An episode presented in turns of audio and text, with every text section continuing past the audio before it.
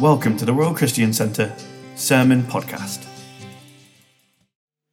You see, if you humble yourself before God, God will lift you up. That's what the Bible says that humble yourself and the Lord will walk with you. Humble yourself and the Lord will exalt you. But humility is something that we really haven't been taught in recent years. Uh-huh. I, I remember when some years ago we were running a, a, a, situation where we get lots and lots of CVs, and some of the CVs were fantastic. You know, I don't know whether they were made up, but they certainly weren't made up in uh, on earth. They must have been made up somewhere else in heaven, maybe. But the, the CVs read something like this I am the most brilliant person in the universe. if you employ me, I will be gracious enough to transfer your business for you. You know? Now you say that's an exaggeration. Well, not really, because they got qualifications coming out of their ears. Many of them were fictitious. And they had this, that, and the other. And when you sat and looked at the person, you thought, this CV can't belong to you.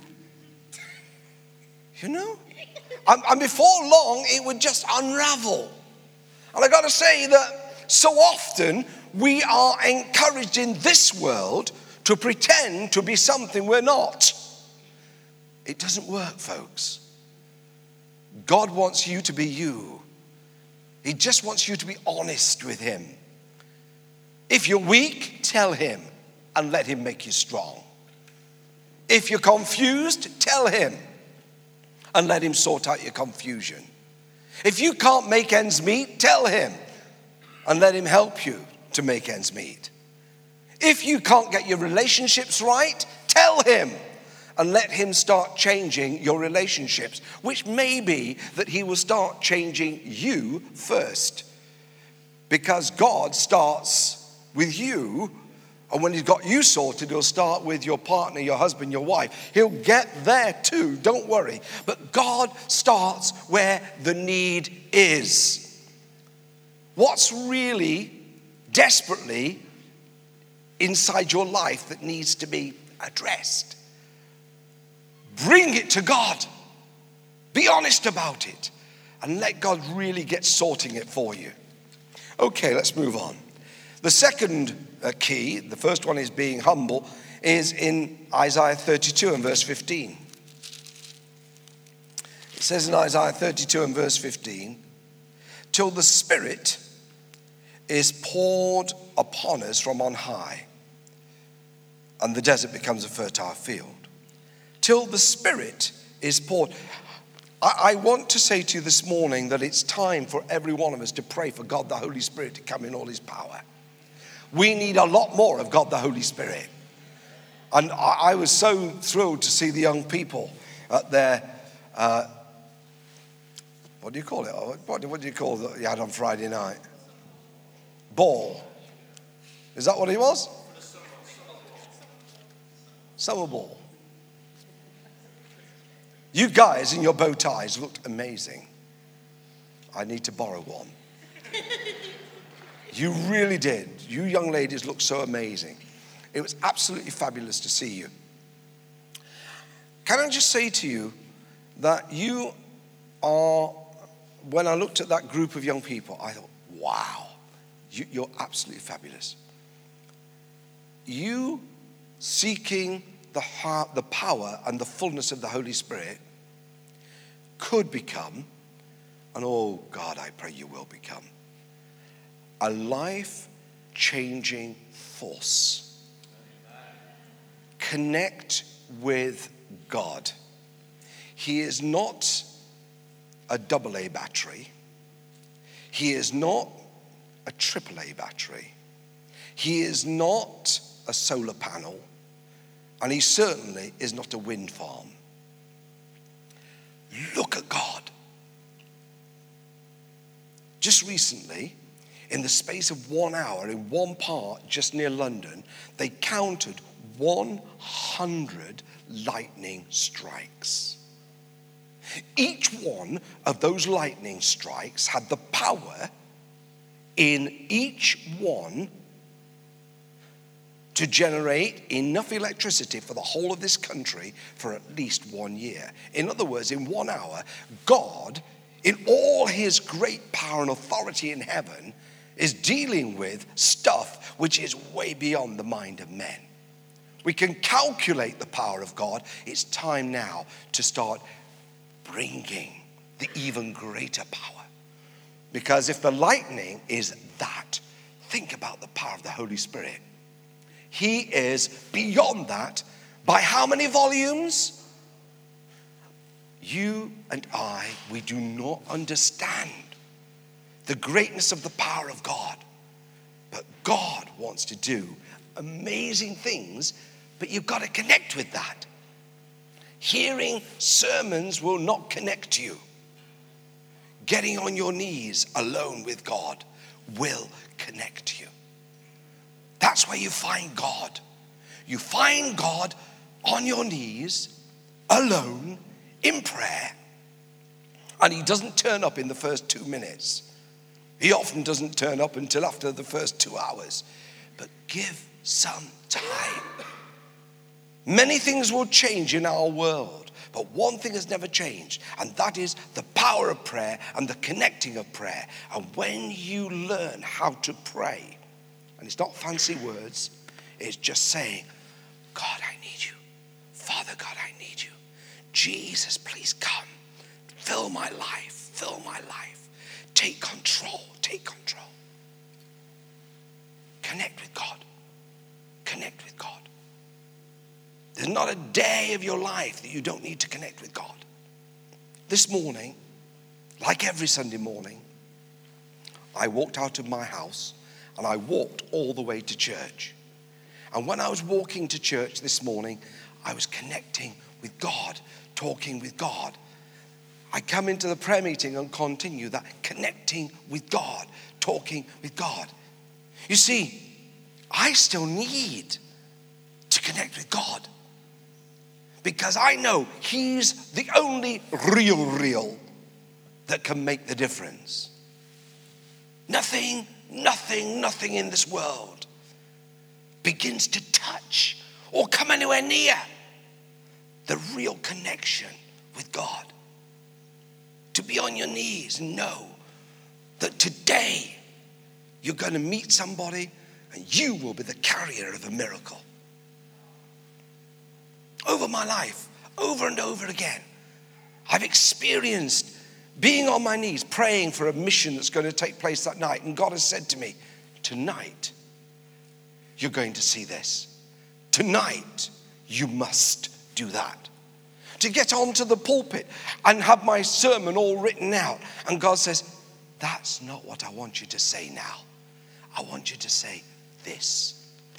To go to people, and as I go to them, to lay hands on them, God will speak and say, This is what you must say to this person.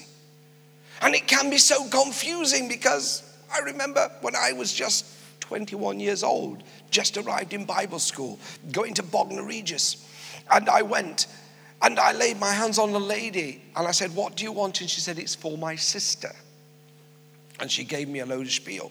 And then God spoke to me and I suddenly realized, Hey, God speaks. It frightened the living daylights out of me. And then it realized what he was saying. And that frightened me even more because God said to me, It's not for her sister. She hasn't got one. It's for her. And this is her problem. I had a choice then listen to God or listen to that woman. There she stood, and I remember it till I die because she was in a white mink coat. I didn't know, but the man in the peak cap at the back was her chauffeur. And outside was a brand new Rolls Royce. And she had enough mascara on her face to sink two battleships. she was really, really, you know, done up to the nines, as they said in those days. And I looked at her and I said, Excuse me, but, but God has just spoken to my heart. Oh, she said. And God tells me, You haven't got a sister. How did you know that? Wow.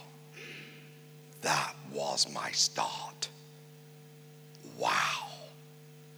I then told her everything that God had said to me, and the tears began to flow, and the mascara joined with the tears and flowed like a river down onto the white mink coat. That woman's life was changed. Why? Because I listened to God.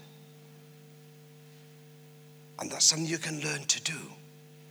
That's something you can learn to do. Listen to God. He will tell you things which are way beyond your understanding. Isaiah listened to God. Read 66 chapters of profound, amazing stuff. Daniel listened to God. He unlocks the future and tells us about the end of time and how this world is going to come to a close and a new life world is going to start. John in the book of Revelation, he was working as a slave in the salt mines of Patmos. He listened to God. He wrote those amazing chapters in the book of Revelation and unlocks all the wisdom of the ages and shows us now and then the future and then the end time. It's all there.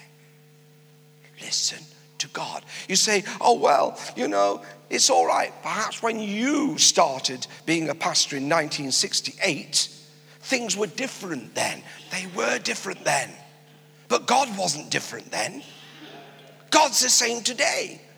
And Hebrews tells me that in verse 13. It tells me that He is the same yesterday, today, and forever. God doesn't change.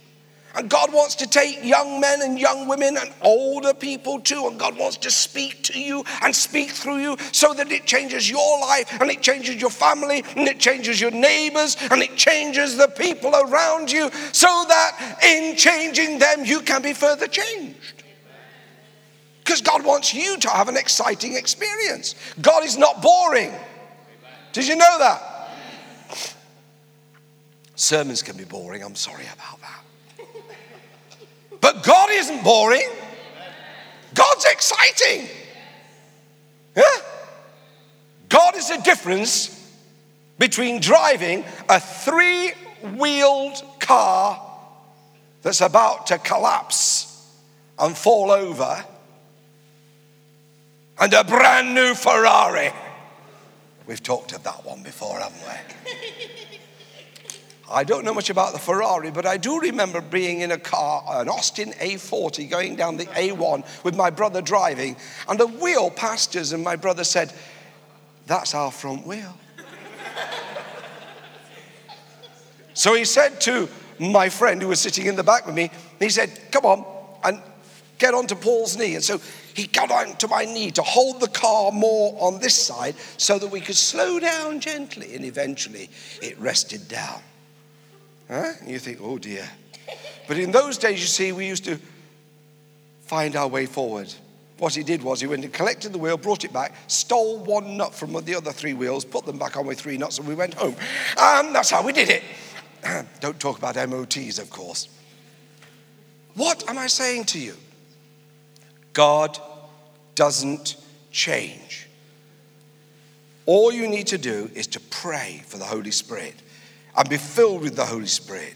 And you will find the most exciting life it is possible to have. It is time for all of us to seek the face of God.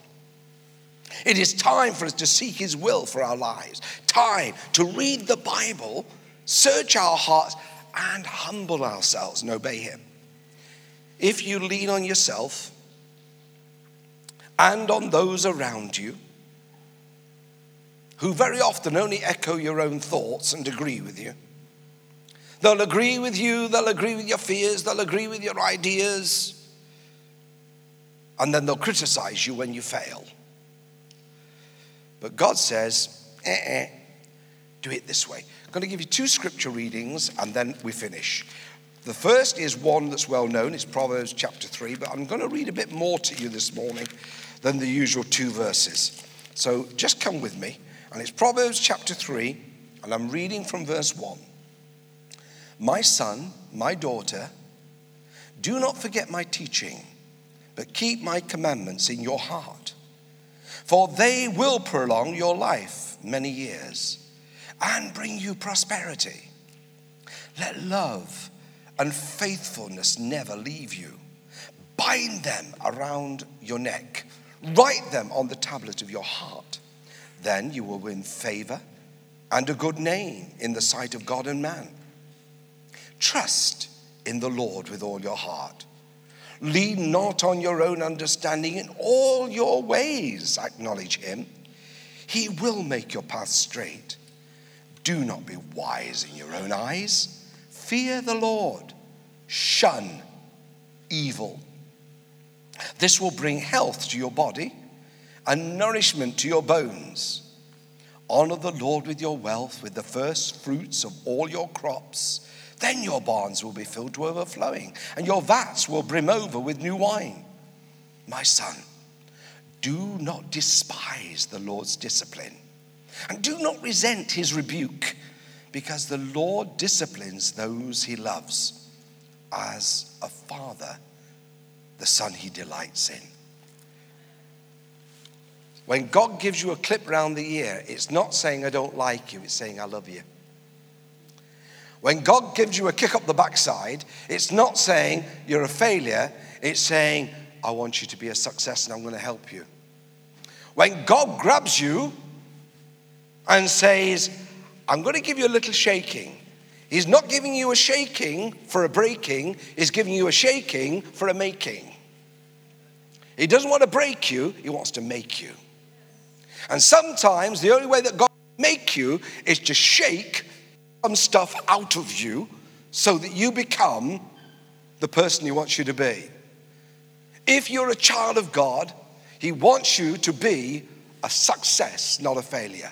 He wants you to be someone that really is on a great journey going to a great place. The second scripture, it's a lovely psalm and just come with me into Psalm, chapter, uh, Psalm 4. Psalm 4.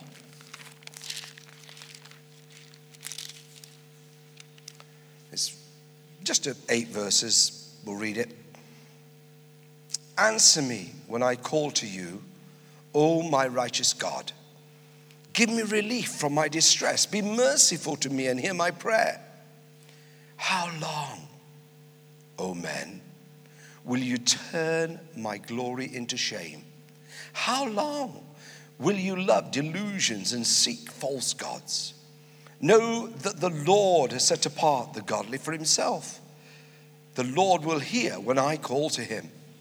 In your anger, do not sin. When you are on your bed, search your heart and be silent. Offer right sacrifices and trust in the Lord. Many are asking, Who can show us any good? Let the light of your face shine upon us, O Lord. You have filled my heart with greater joy than when their grain and new wine abound. I will lie down and sleep. For you alone, O Lord, make me dwell in safety. God's got the answers even to the questions you've not yet asked. God's got the answers. Back to verse 5 trust in the Lord. So you today have a choice. And really, the choice is summed up in success or failure. You've got the choice to succeed or to fail. You've got the choice to attain, reach mediocrity or excellence. It's up to you. It's right before you. Do you really want to make something good happen, or do you just want to puzzle through, muddle through? It's just how sometimes we are. Oh, we just get through the day, get through the day, get through the day. God wants you to really and truly know what it is to be a man or a woman who make a difference. I've given you some keys this morning. Humble yourself before God and pray for the Holy Spirit. You have the keys. It's up to you whether you use them. If you will humble your heart, if you will seek God and Cry out to Him to fill you with the Holy Spirit. You know, you won't be like those poor, poor people who were meddling around and muddling it all and messing it up. They were looking to Egypt, they were looking to each other, they were trying so hard to do it their way, and they failed utterly, totally, and miserably. But God said, You don't have to. You really, really don't have to. You can have an amazing life. Do you want it? You can have this incredible anointing over your life. Do you want it? Shall we pray?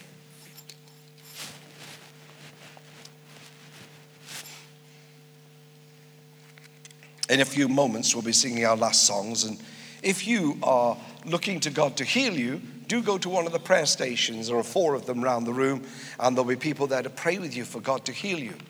But just as we prepare to close, let me just ask one very simple question. It may be that somebody sitting here this morning, is say, Excuse me, what you said really doesn't quite gel with my mind. I do want to know God. I do want to know what it is to be successful in my life and to have God's blessing over my life, but I'm not connecting. It's because you first have to ask Jesus to come into your life. And when you ask Jesus to come into your life, that is the key that opens up your heart to Him. So while we just close our eyes for a moment, there may be just somebody sitting here this morning saying, Well, I want Jesus to come into my heart. And I want Jesus to do something special in my life. And if that is the case, I'd love to say a prayer for you. And I just ask you, while eyes are closed and heads are bowed, put your hand up. I'll see it and I'll just pray a prayer for you right now. So if anybody wants to make that step, just put your hand up this morning and I'll be delighted to say a prayer for you. God bless you. That's lovely. Lovely to see that hand. Is there anybody else? And you say, me as well? Yes, I see a gentleman at the back there. That's great. Put your hand down. Thank you. Is there someone else? And you say, Yeah, include me in the prayer, please. I'll be happy to pray for you. Is there anybody else before I pray? God bless you at the back. The Lord be with you. Anyone else?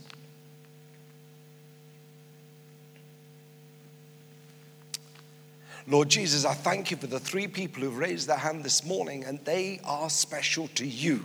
You love them. And I pray, Lord Jesus, that you will, by your power, do something amazing and totally transformational in them and for them. I know, Lord, there are two other people here this morning who, at this moment, have not invited you into their lives yet. I pray for them as well. Because this morning, those two people are special to you. You love them.